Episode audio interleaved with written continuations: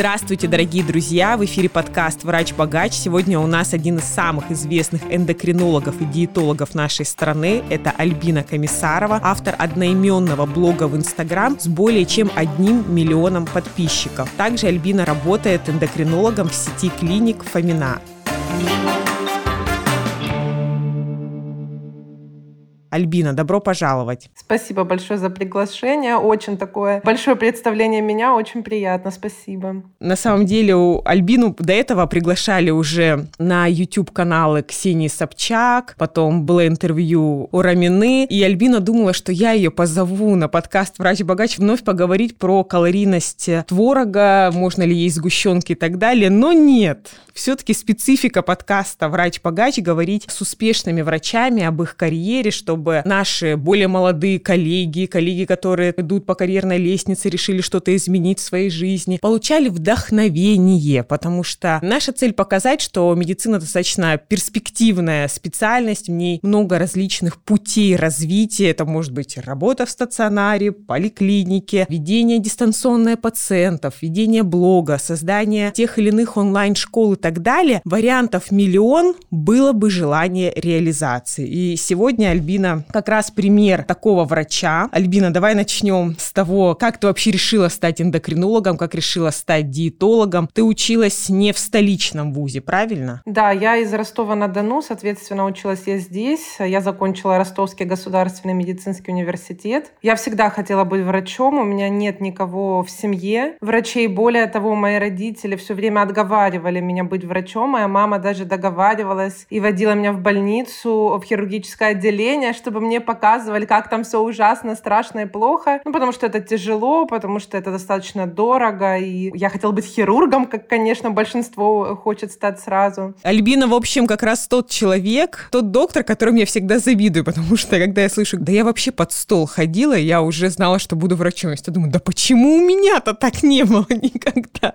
На самом деле, да, это просто красивая история, что я там с детства хотела быть врачом, но на самом деле она правдивая и очень милая, потому что что я все детство играла во врача. У меня электрокардиограф, это был телефон старый. И я вырезала всякие сердечки, вшивала разным игрушкам, пыталась их оживить. Ну, то есть это достаточно мило, но вот все-таки правдивая история. Хирургом я так и не стала, потому что, посмотрев на все это, я поняла, что это тяжело, и это не для меня. Мама хотя бы добилась того, что ты не стала хирургом. Да, это правда. Я хотела быть причем не просто хирургом, я хотела быть пластическим хирургом. Меня вот это привлекало. То есть история красоты тебя всегда привлекала? Да, да, наверное, да, вот что-то в этом направлении. И я даже ходила в отделение, просилась на практику, вот, но я потом поняла, что в принципе хирургия не мое, что это слишком сложно, тяжело, и просто, наверное, я не готова вот уходить в эту сферу. Потом мне стала интересна тема питания. Я не знаю, как я к ней пришла, честно. Не могу сказать, что что-то меня сподвигло. У меня никогда не было лишнего веса, и э, я не пыталась там кого-то худеть. Просто мне, в принципе, стала интересна эта тема. И в моем вузе не было кафедры диетологии, то есть, точнее, она была, и точнее, есть сейчас, но она очень маленькая. Обучение там, ну, не самое лучшее, то есть там вся история с БАДами, она достаточно там форсируется.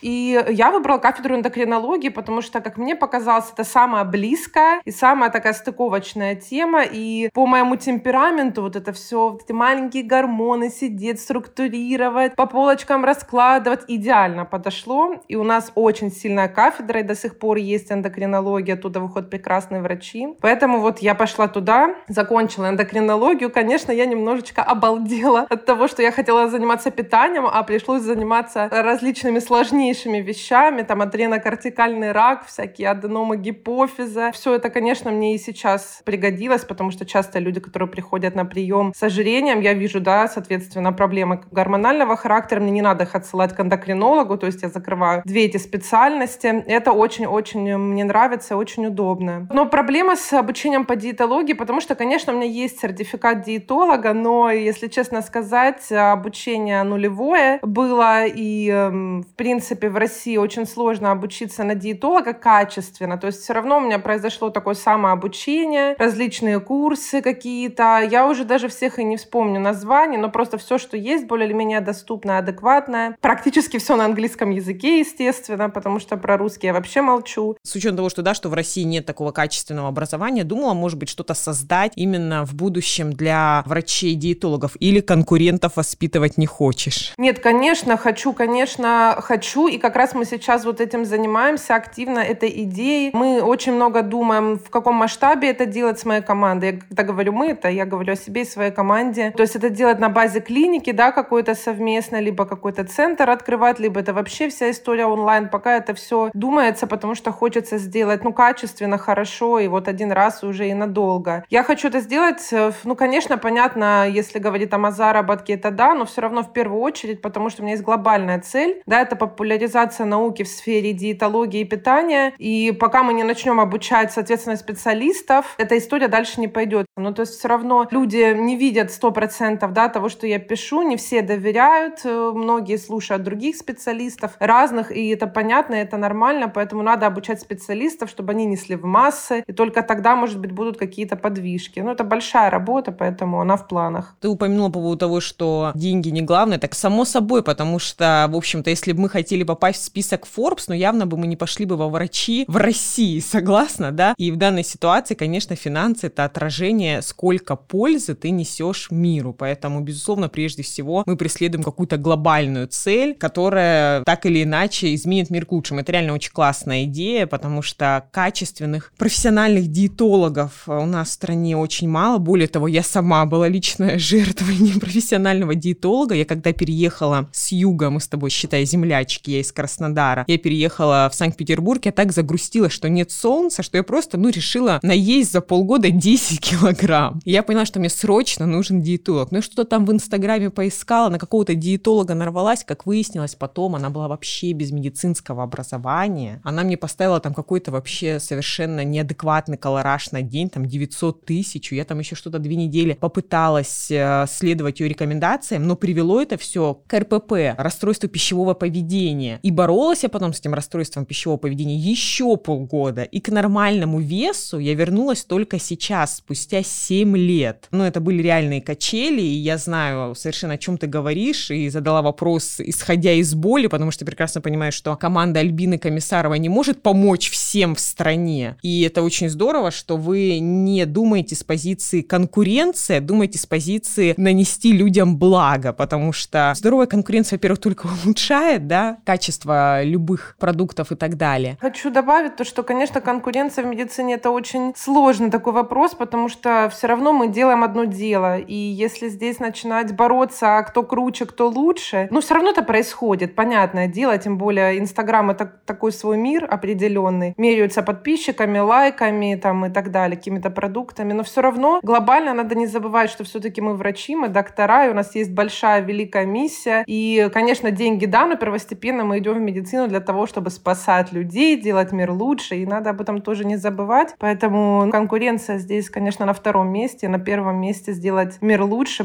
продвинуть наши знания, доказательную медицину в массы. И дай бог, чтобы так и было во всех сферах. Да, скорее бы уже. Это уже весь цивилизованный мир 30 лет следует докмеду, а мы все рассуждаем. Докмед — это пиар, это маркетинг, или это что-то вот какое-то новшество, которое скоро уйдет. Я надеюсь, скоро уйдут эти дебаты. Раньше было попсово говорить про доказательную медицину, а сейчас попсово говорит, что попсово говорит про доказательную медицину. Ну, то есть уже на эту сторону перешли. Это все мне крайне не нравится. Вообще все это обсуждать. Давайте просто хорошо работать, да, опираться на научные знания, использовать свой опыт. И, в принципе, на этом все. Чем обсуждать, хороша доказательная медицина или не хороша. Да, согласна. Ты была отличница в универе? Нет.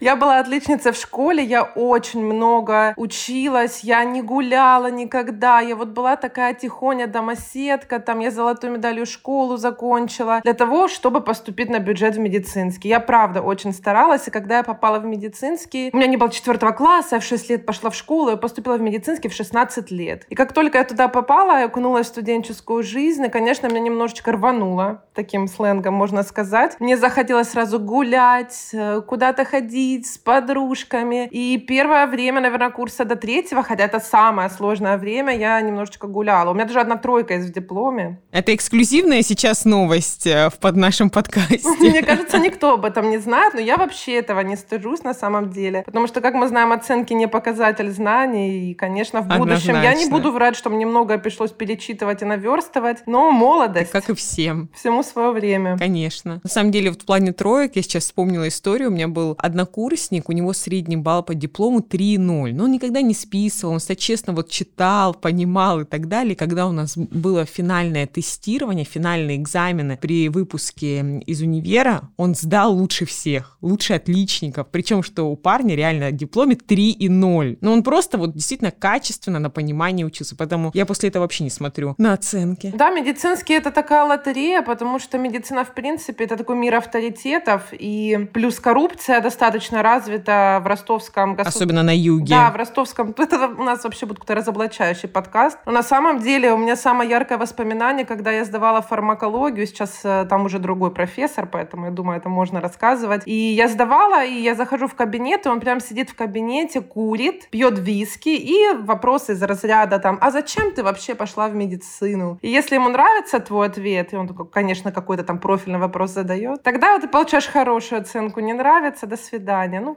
такое очень все спорное, поэтому оценки в медицине не всегда отражают знания. Ну, как и везде, я думаю. Альбина, скажи, пожалуйста, почему решила не уезжать из Ростова и остаться там? Я вот, например, когда на тебя подписалась, ну, я, как обычно, думала, что, ну, вот крупный такой блогер, наверное, она живет в Москва-Сити или там, я не знаю, где-нибудь в центре Санкт-Петербурга. Я реально только там где-то через полгода поняла, что ты из Ростова. Я думаю, как здорово. Почему решила не уезжать? Из-за климата, какие-то профессиональные перспективы, просто любишь свой родной город? Наверное, я не могу ответить на этот вопрос, потому что, ну, в последнее время были у меня мысли о переезде, вот были, поэтому, может быть, если бы этот подкаст был раньше, я бы по-другому ответила. Наверное, просто я люблю более спокойный темп жизни, чем, допустим, в крупных городах, да, в Москве или Санкт-Петербурге. Во-вторых, я не вижу проблемы абсолютно приехать. Я очень часто езжу в Москву и в Санкт-Петербург, и мне нравится, когда я возвращаюсь сюда, в свой дом, там, в свою квартиру, где где мои близкие рядом, мои родители, мои друзья. Я здесь себя чувствую максимально комфортно, тем более интернет позволяет работать удаленно очень много, поэтому, наверное, какая-то зона комфорта, из которой, может быть, я не хочу выходить, но я просто такой человек, я очень привязываюсь к людям и к месту, это вообще во всем. То есть я,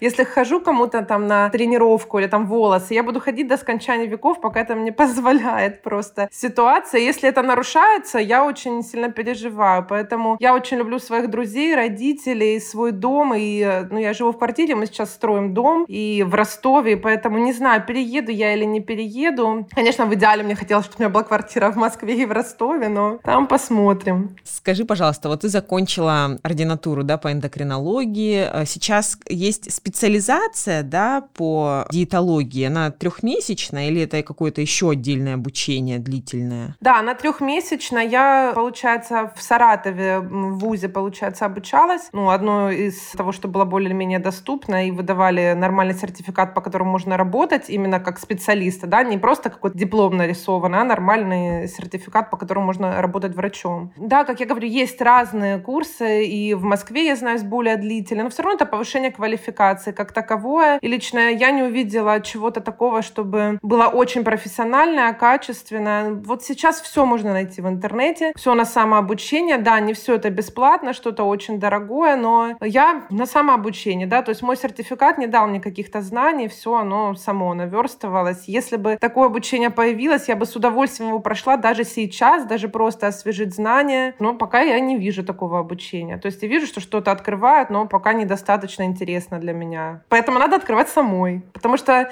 если ты откроешь сам, ты намного больше этих знаний получишь и прокачаешь для того, чтобы научить других. Надеюсь, что я смогу это сделать. Учась сам, учишь других других. Скажи, пожалуйста, вот когда закончила, да, все свои специализации, эндокринологию, диетологию, ты пошла работать в государственное учреждение или сразу начала развивать свой блог? Нет, я работала, вот э, много вопросов, да, мне задают о том, что вы вообще работали там в бесплатной больнице или в обычной поликлинике. Да, я работала в поликлинике, я работала там полгода. Это самая обычная поликлиника, где я работала эндокринологом, где у тебя 15 минут на прием. Да, это тоже было, конечно, полгода. Это не показатель, но я это все очень хорошо на себя прочувствовала. И пошла я туда именно для того, это было при медицинском университете, прям при ВУЗе, для того, чтобы просто наработать практики, да, посмотреть на разное. И так как это было при институте, я очень много всего увидела и кучу редких случаев, и опыт, как за 15 минут, если у тебя человек после операции, а у него полная жесть, вот, и все, надо все это исправить, и это тоже опыт очень большой, очень классный. Потом я поработала, попробовала, спасибо, и ушла. Тяжело, правда, я не буду врать, я правда преклоняюсь перед врачами, которые работают там и делают большое дело. Большие молодцы, правда, вот эти люди, им огромный поклон, эта работа намного больше, думаю, чем даже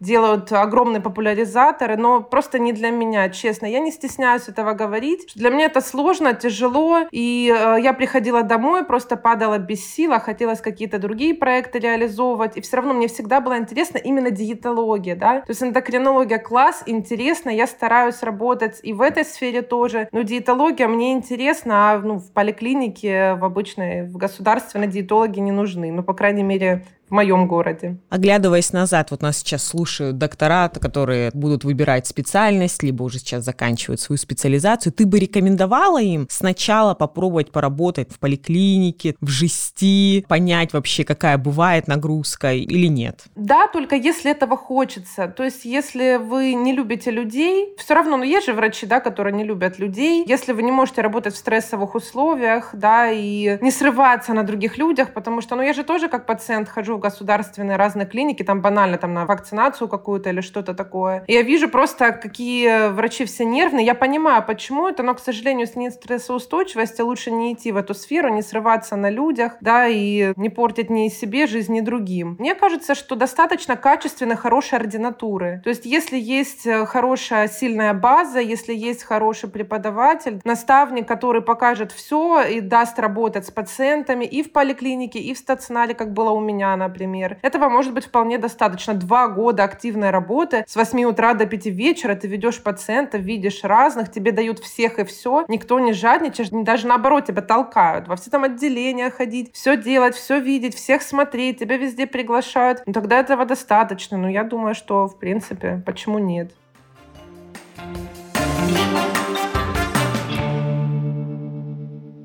Как появилась идея начать вести блог и как быстро твой блог вырос аж до миллиона подписчиков? Это моя любимая история про то, как я решила начать вести блог, правда, потому что она очень веселая. Я начала вести просто страничку в Инстаграме. Это была моя страница, обычная, личная, куда я постила там вот я, вот еда, вот еще что-то. Сначала я стала вести кулинарный блог. У меня был кулинарный блог, куда я выкладывала всякие рецепты. А ты любишь, да, готовить? Да, я люблю готовить, но моя сфера интересов это выпечка, не поверишь. Вот именно всякие там кекс. Я просто очень люблю тесто и все, что с этим связано. И всякие там кексы, пироги, тортики. У меня был блог именно посвящен более кондитерскому вот такому искусству, ну, домашнему, не, не скажу искусству. И я все это постила, постила, постила, и потом как раз совпало это время с моими интересами про питание, диетологию. И я стала просто тоже об этом писать. Ну, то есть ты когда чем-то интересуешься, это занимает большую часть твоей жизни, и, соответственно, в Инстаграм тоже все это входит. И постепенно постепенно просто как-то так переросло, что мой блог стал и про рецепты, и про питание. И потом на меня каким-то образом вышел а, блогер, я не помню, какой зовут, по-моему, Лена Миро, она такая достаточно популярно пишет про всяких звезд, разоблачающие всякие статьи. Она на меня каким-то образом вышла и написала большую статью про то, что вот что это за такой диетолог, который и людей худеет, и про кексики пишет. Ну это просто разоблачитель века просто. Да, я так расстроилась на то время, я не помню, сколько мне лет было. Я удалила вообще свой блог кулинарный, удалила все про эти кексики, про свои пироги, оставила только про питание. И все, я как-то переделала блог.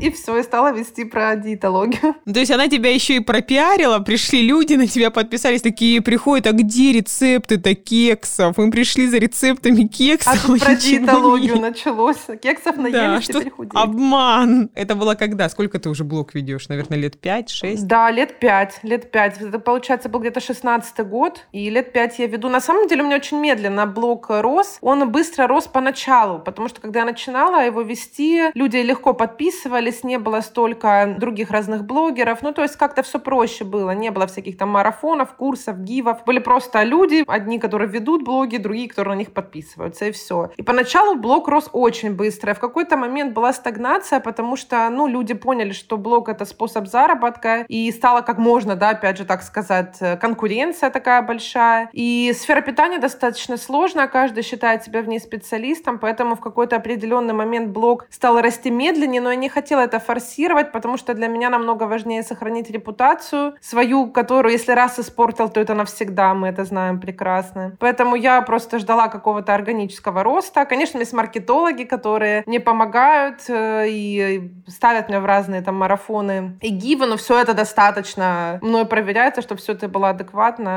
Конечно, в разные истории я залетала, и не очень красиво, ну, как и все, я думаю, у кого есть большой блог. Все равно рост был достаточно органичный, медленный. Вот, считай, за пять лет вот он до миллиона и вырос. Вот как-то так. А ты помнишь тот момент, вот э, когда произошла первая монетизация блога? Я, у нас вот Анна Левадная рассказала, что мне там за первую рекламу и заплатили что-то 2000 рублей. И она говорит, я была просто в таком шоке, не могла поверить. Ты помнишь этот момент? Это была реклама? Или вы придумали все-таки какое-то сопровождение уже для пациентов? Ты помнишь этот момент? Или уже забыто все напрочь? Ну, на самом деле у меня монетизация блога произошла, наверное, не с рекламы, а вот именно с сопровождения пациентов, если так можно сказать сказать. Тоже это были какие-то там небольшие деньги. Вообще изначально я сопровождала пациентов бесплатно очень долго для того, чтобы наработать себе какую-то репутацию и имя за отзывы, да, то есть я их худела, помогала им с питанием, и они давали мне, ну, честно, естественно, отзыв, который я использовала в работе. Потом э, были, да, какие-то деньги, но, конечно, на то время э, мне это казалось чем-то супер крутым, я не буду обманывать, я начинала сопровождать пациентов, когда у меня еще даже не было диплома медицинского. Вот, это, конечно, плохо, нечестно, но у нас же подкаст честный, я просто хочу людям об этом рассказать. Вообще-то считаются медицинские услуги, хотя вообще по закону, насколько насколько я знаю, если я не ошибаюсь. Пока я просто рассуждаю о питании и дневниках, то есть мы касаемся только еды, это не считается медицинской услугой. Если я начинаю назначать анализы, препараты или обсуждать да, какие-то симптомы и пытаться диагностировать, это уже медицинская услуга. Поэтому я старалась вот все-таки ходить вот по этой тонкой грани, никуда не свалиться. Но, по крайней мере, на то время наработала опыт, наработала какие-то отзывы, и, соответственно, уже какая-то монетизация произошла. Я была очень счастлива. Там все-таки на то время не о деньгах больше было, а вот именно о опыте. Как это вообще все происходит. Сколько сейчас э, времени ты тратишь на работу? Сколько часов в день ты посвящаешь работе? Очень это частый вопрос. Я не знаю, потому что я работаю круглосуточно, правда. Я работаю всегда. И у меня нет ни выходных, ни отпуска, ничего. И потому что я работаю в телефоне. Даже на Мальдивы ты едешь, и то со своей командой, да, и с э, пациентами. Мальдивы — это еще полбеды. Вот когда я в Доминикане была, где разница, если не ошибаюсь, 7 часов, и мне приходилось вставить будильник на 2 часа ночи, просыпаться, отвечать людям, потому что, ну, я ну, на тот момент более, еще более серьезно относилась к тому, что я должна вот людям в это время ответить. Это было очень тяжело, были проблемы с интернетом, я, у меня был ужасный джетлаг, да, я нервничала, не высыпалась. Это сложно, поэтому если мне лететь, то только в ту сторону, где Азия, куда я живу на несколько часов вперед людей, и вот это мне более удобно для работы, чем назад, конечно. А сколько сейчас примерно плюс-минус человек в команде помогают тебе во всех проектах? Ну, я думаю, наверное, человек 12-15, вот так вот. К сожалению, я почему не знаю точно, потому что количество меняется, ну, люди приходят, уходят. По большей части это команда, которая занимается маркетингом, продвижением, созданием контента. Вот сейчас недавно у меня в команде появился фотограф, который везде все время рядом со мной, и это очень классная на самом деле идея, потому что вот для сторис, вот сегодня я поеду тоже снимать обзор для перекусов. И видео снимает, да фото делает делать, как сторисмейкер, да? Такой? Да, да, то есть э, у меня есть сторисмейкер отдельно, который делает информационные сторис, у меня есть дизайнер, который отрисовывает, то есть каждый занимается своим маленьким делом, но вместе мы делаем вот то большое, это называется проект доктор Комиссарова. Сложно объяснять, но я всегда говорю людям, что доктор Комиссарова блог — это проект, это не я одна. Поэтому, когда меня просят там сделать какую-то рекламу или там вот прийти на тот же там подкаст или сняться где-то, это всегда обсуждает команда. Я никогда не принимаю решения. Я здесь просто как исполнитель, конечно же. За мной последнее слово, ясное дело, но эти люди, которые моя команда, их очень люблю, ценю, они намного больше заботятся о моей репутации, о моих знаниях, о моем моральном благополучии, эмоциональном выгорании намного больше, чем я. Следят за мной, чтобы все было хорошо, и если я когда-нибудь выкладываю какую-нибудь не ту сторис, которую я не должна была выложить, они могут зайти и удалить. Спасибо им за это. Очень здорово, когда есть такая поддержка. Ты упомянула про эмоциональное выгорание, как с ним борешься, вообще что тебя мотивирует? Что мотивирует Альбину Комиссарову двигаться вперед? Вообще, вот я как-то недавно прочитала такую вещь о том, что если тебе есть чем заняться, если у тебя много вдохновения, то эмоциональное выгорание не случится. Это на самом деле отвратительная фраза, очень она мне не понравилась, потому что как раз-таки эмоциональное выгорание, оно и происходит потому, что ты все время на подъеме. Ты находишься на подъеме, ты хочешь что-то делать, ты вдохновлен. Вот у меня летом такое случилось. Первое в моей жизни эмоциональное выгорание. Это не я придумала, мне психолог поставил диагноз. Не так, что я вот это не надо делать каким-то модным словом. Это действительно, да, такое состояние не очень приятное. Почему? Потому что я все лето, я была на подъеме. Я была и там, и там. Я ездила туда. Я дома практически вообще не находилась. И я пыталась все-все-все успеть, и просто какой-то вот ресурс кончился. И я просто поняла, что мне не хочется ничего, что я устала, я не понимаю, к чему я иду. И мне кажется, что я даже недостойна там общаться с этими людьми. Я никогда не забуду, как я приехала на конференцию в Петербурге, которая была не конференция. Я пообщалась там с людьми, с коллегами. И вот у меня после этой конференции случилось эмоциональное выгорание. Я посмотрела, какие там люди, какие они делают большие, крутые проекты. Я думаю, что я вообще? Вот что я делаю? Вот что с этим со своим инстаграмом? Вот мне тоже хочется. Это так интересно, потому что вместо того, чтобы мотивироваться этими людьми, я демотивировалась как-то. Но, понятно, все это проработала и поняла, что, ну, это глупо, конечно. У нас у всех свой путь. Не надо обесценивать свою работу.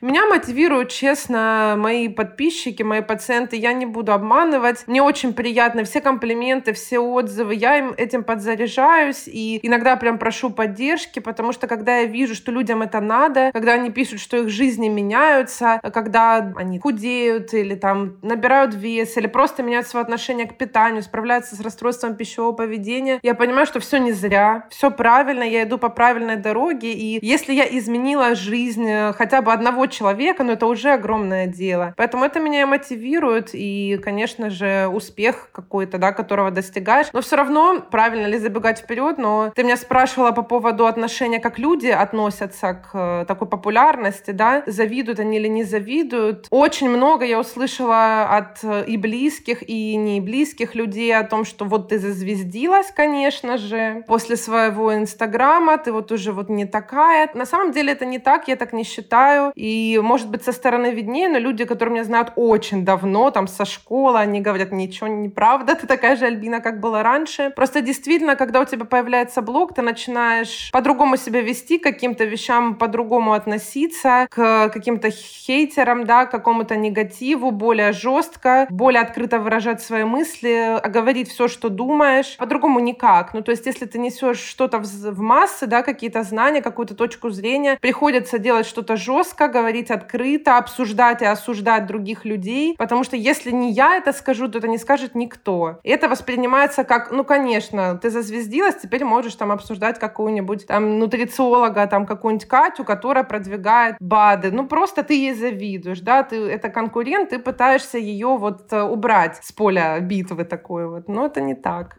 Это не зазвездилось, просто вот мы стараемся делать свое дело. Альбина почищает ряды конкурентов. Ну да, но на самом деле черный пиар, он работает даже лучше, чем белый, поэтому я очень редко упоминаю имена. Да, я делаю разборы всяких YouTube роликов или каких-то видео, но это больше для того, чтобы люди могли фильтровать информацию, понимать ее, все-таки не равняться на какие-то авторитеты, в том числе и на мои. И учиться верить все-таки не людям, да, соответственно, каким-то проверенным знаниям, на науки ну, все-таки опираться на какие-то более качественные источники, чем персональная личность. Альбин, мы сейчас поговорили, да, что тебя мотивирует обратная связь твоих пациентов, подписчики, может быть, что-то еще, спорт, красота и так далее. Где ты находишь источник мотивации? Спорт, безусловно, очень э, меня мотивирует. Во-первых, я очень люблю спорт. Если это так можно сказать, я фанат силовых нагрузок, спортзала, железа. Это правда мое. Я призываю всех выбирать тот вид спорта, который нравится. Вот, значит, мне нравится таскать гири, гантели и, да, вот все это. Мне это очень нравится. Для меня это способ психологической разгрузки самый лучший. Ни одна медитация, никакое спа мне никогда не заменит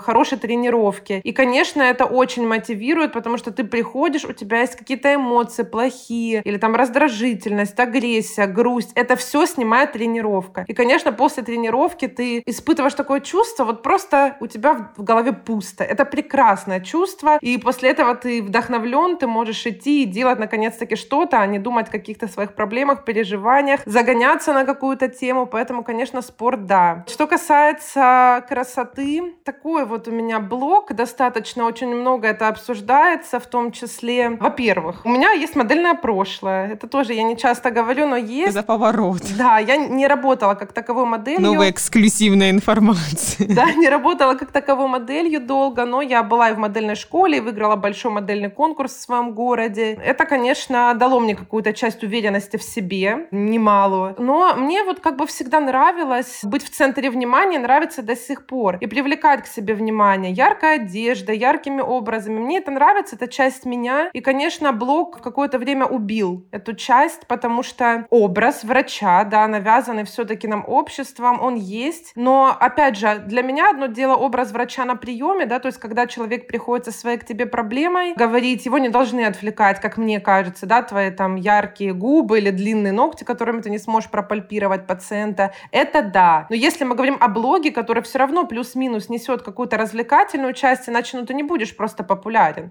это правда жизни, то можно себе что-то позволить. И моя личность, она другая. Она не про строгие образы. И потом, оглянувшись в какой-то момент на свой блог, я поняла, что вообще это не я. И когда я приехала на открытие клиники в Воронеже, у меня просто банально были джинсы, мои любимые, где одна штанина белая, а вторая черная. И ко мне куча людей подошло и сказали, Альбина, вам так идет вот этот образ, почему вы так не ходите? Почему вот, вот в Инстаграме вся такая там скромная, а я думаю, так я же так хожу. Я же действительно всегда так хожу, я такая, просто не показываю. И вот, да, произошло какое-то изменение в блоге, что я подумала, ну, лучше я буду собой. Может быть, я не буду нравиться всем. Конечно же, кучу осуждения получила. Но зато я, да, конечно, зато я такая, какая я есть. Я одна, меня другой не будет. И по-другому блогеру выделиться никак. Ты просто должен быть самим собой. У каждого из нас есть своя индивидуальность, и надо не бояться ее показывать, зато тебя запомнят, это точно. Альбина, помимо своих проектов, ты сейчас еще консультируешь в одной из самых известных клиник нашей страны, сеть клиник Фомина. Скажи, пожалуйста, почему ты летаешь консультировать в Москву, а не консультируешь, например, на юге России? Почему ты для себя решила все-таки оставить практику, а не полностью уйти в свои проекты? По поводу того, чтобы не оставить практику, во-первых, чтобы не забывать, соответственно, не терять свои знания, потому что очень быстро все забывается. Если ты не работаешь, не повторяешь повторяешь в медицине, тем более все быстро меняется, то ты все быстро забываешь, это во-первых. Во-вторых, ну, конечно, есть люди, которым требуется очный прием, и заочно, ну, по питанию можно сопроводить, но есть люди, которым требуется моя консультация как эндокринолога, и, и очень часто нужен осмотр, да, соответственно, ну, не все люди готовы общаться в интернете, и поэтому я оставила практику. Принимаю я в Москве почему? Потому что несколько лет назад, не помню сколько, два, если не ошибаюсь, у меня было мероприятие мероприятие в Ростове, на которое пригласила выступать Татьяну Румянцеву. Она сейчас медицинский директор сети клиник Фомина. Тогда только открывалась первая клиника в Москве на Долгоруковской. И она меня спросила, не хочешь приехать просто посмотреть? Вот лайфхак для руководителей. Я говорю, да, конечно, я приеду. Как только я приехала, там уже меня ждала Татьяна Андреевна вместе с Дмитрием Валерьевичем Фоминым. Просто поговорить. Они меня пригласили работать, и я посмотрела клинику, я послушала о том, соответственно, что это за за клиника, какая у них идея, какое у них позиционирование. И хотя эта клиника все-таки да, женского здоровья и ЭКО, мне показалась эта идея интересна. И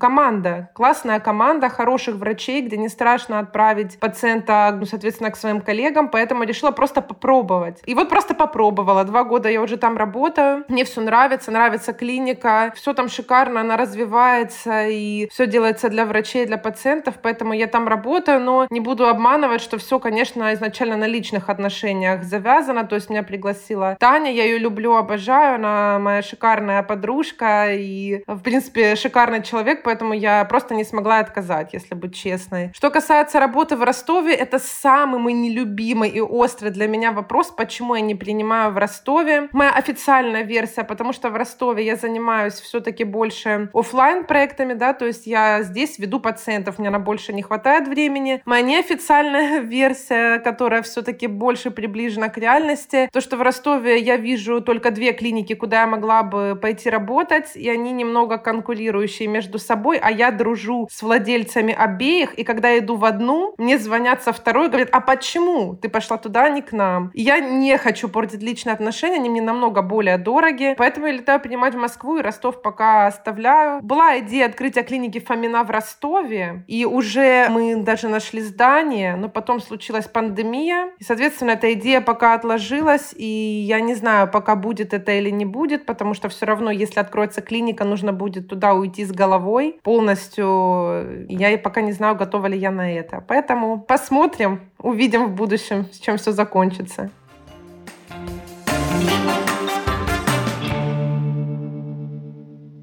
Альбина, традиционный вопрос, который я задаю практически в конце каждого подкаста. Дай, пожалуйста, топовые какие-то свои советы молодым врачам. Так как я еще считаю себя молодым врачом, мне 28 лет вот только исполнилось, будем считать, что я себе дам советы в прошлое. Ну, в ординатуре, да, там в конце универа такая история. Совет первый — это учить английский. Это банальнейший совет, просто банальнейший, но он открывает столько дверей. Начиная от каких-то курсов, чтения статей, заканчивая общением с классными людьми, посещения конференций и так далее. Это первый совет. Второй совет — это делать упор на знания всегда, потому что личный бренд и все остальное — это, конечно, безумно важно. На первом месте знания свои. Если ты будешь хорошим врачом, правда хорошим, не так сложно будет потом создать личный бренд. Если ты плохой врач. Конечно, личный бренд можно создать, но далеко ли это все пойдет, тоже непонятно. Сначала фундамент, потом упаковка, правильно? Конечно,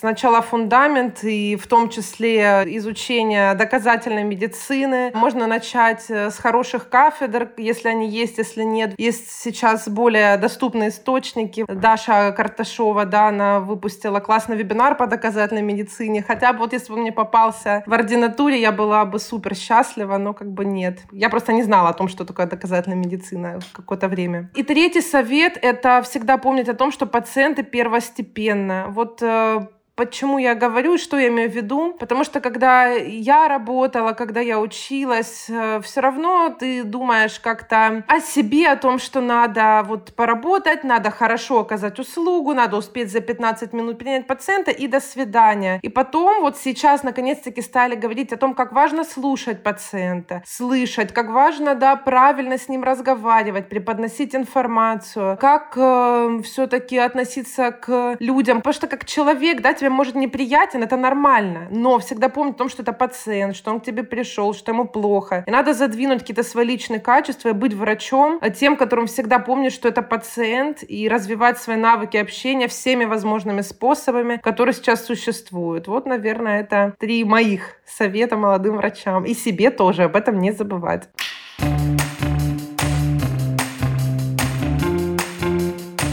Дорогие друзья, у нас сегодня была в гостях Альбина Комиссарова, автор блога «Доктор Комиссарова». Рекомендую всем подписаться. У Альбины практически каждый день масса полезного контента, даже если вы не идете на ее программу поддержки, она вам не нужна и так далее, вы все равно получите действительно массу полезной информации по питанию, по развенчиванию мифов, по внедрению здоровых привычек в вашу жизнь. Спасибо большое, Альбина. Спасибо тебе большое за приглашение. Очень было приятно пообщаться. Я надеюсь, что кому-то я буду полезна. По крайней мере, мы очень много разной конфиденциальной информации рассказали и секретов. Я думаю, будет точно интересно. Это всегда здорово. Все любят личные истории. То есть это самый кайф. Чем сухие факты. Да. Спасибо большое. Спасибо тебе тоже.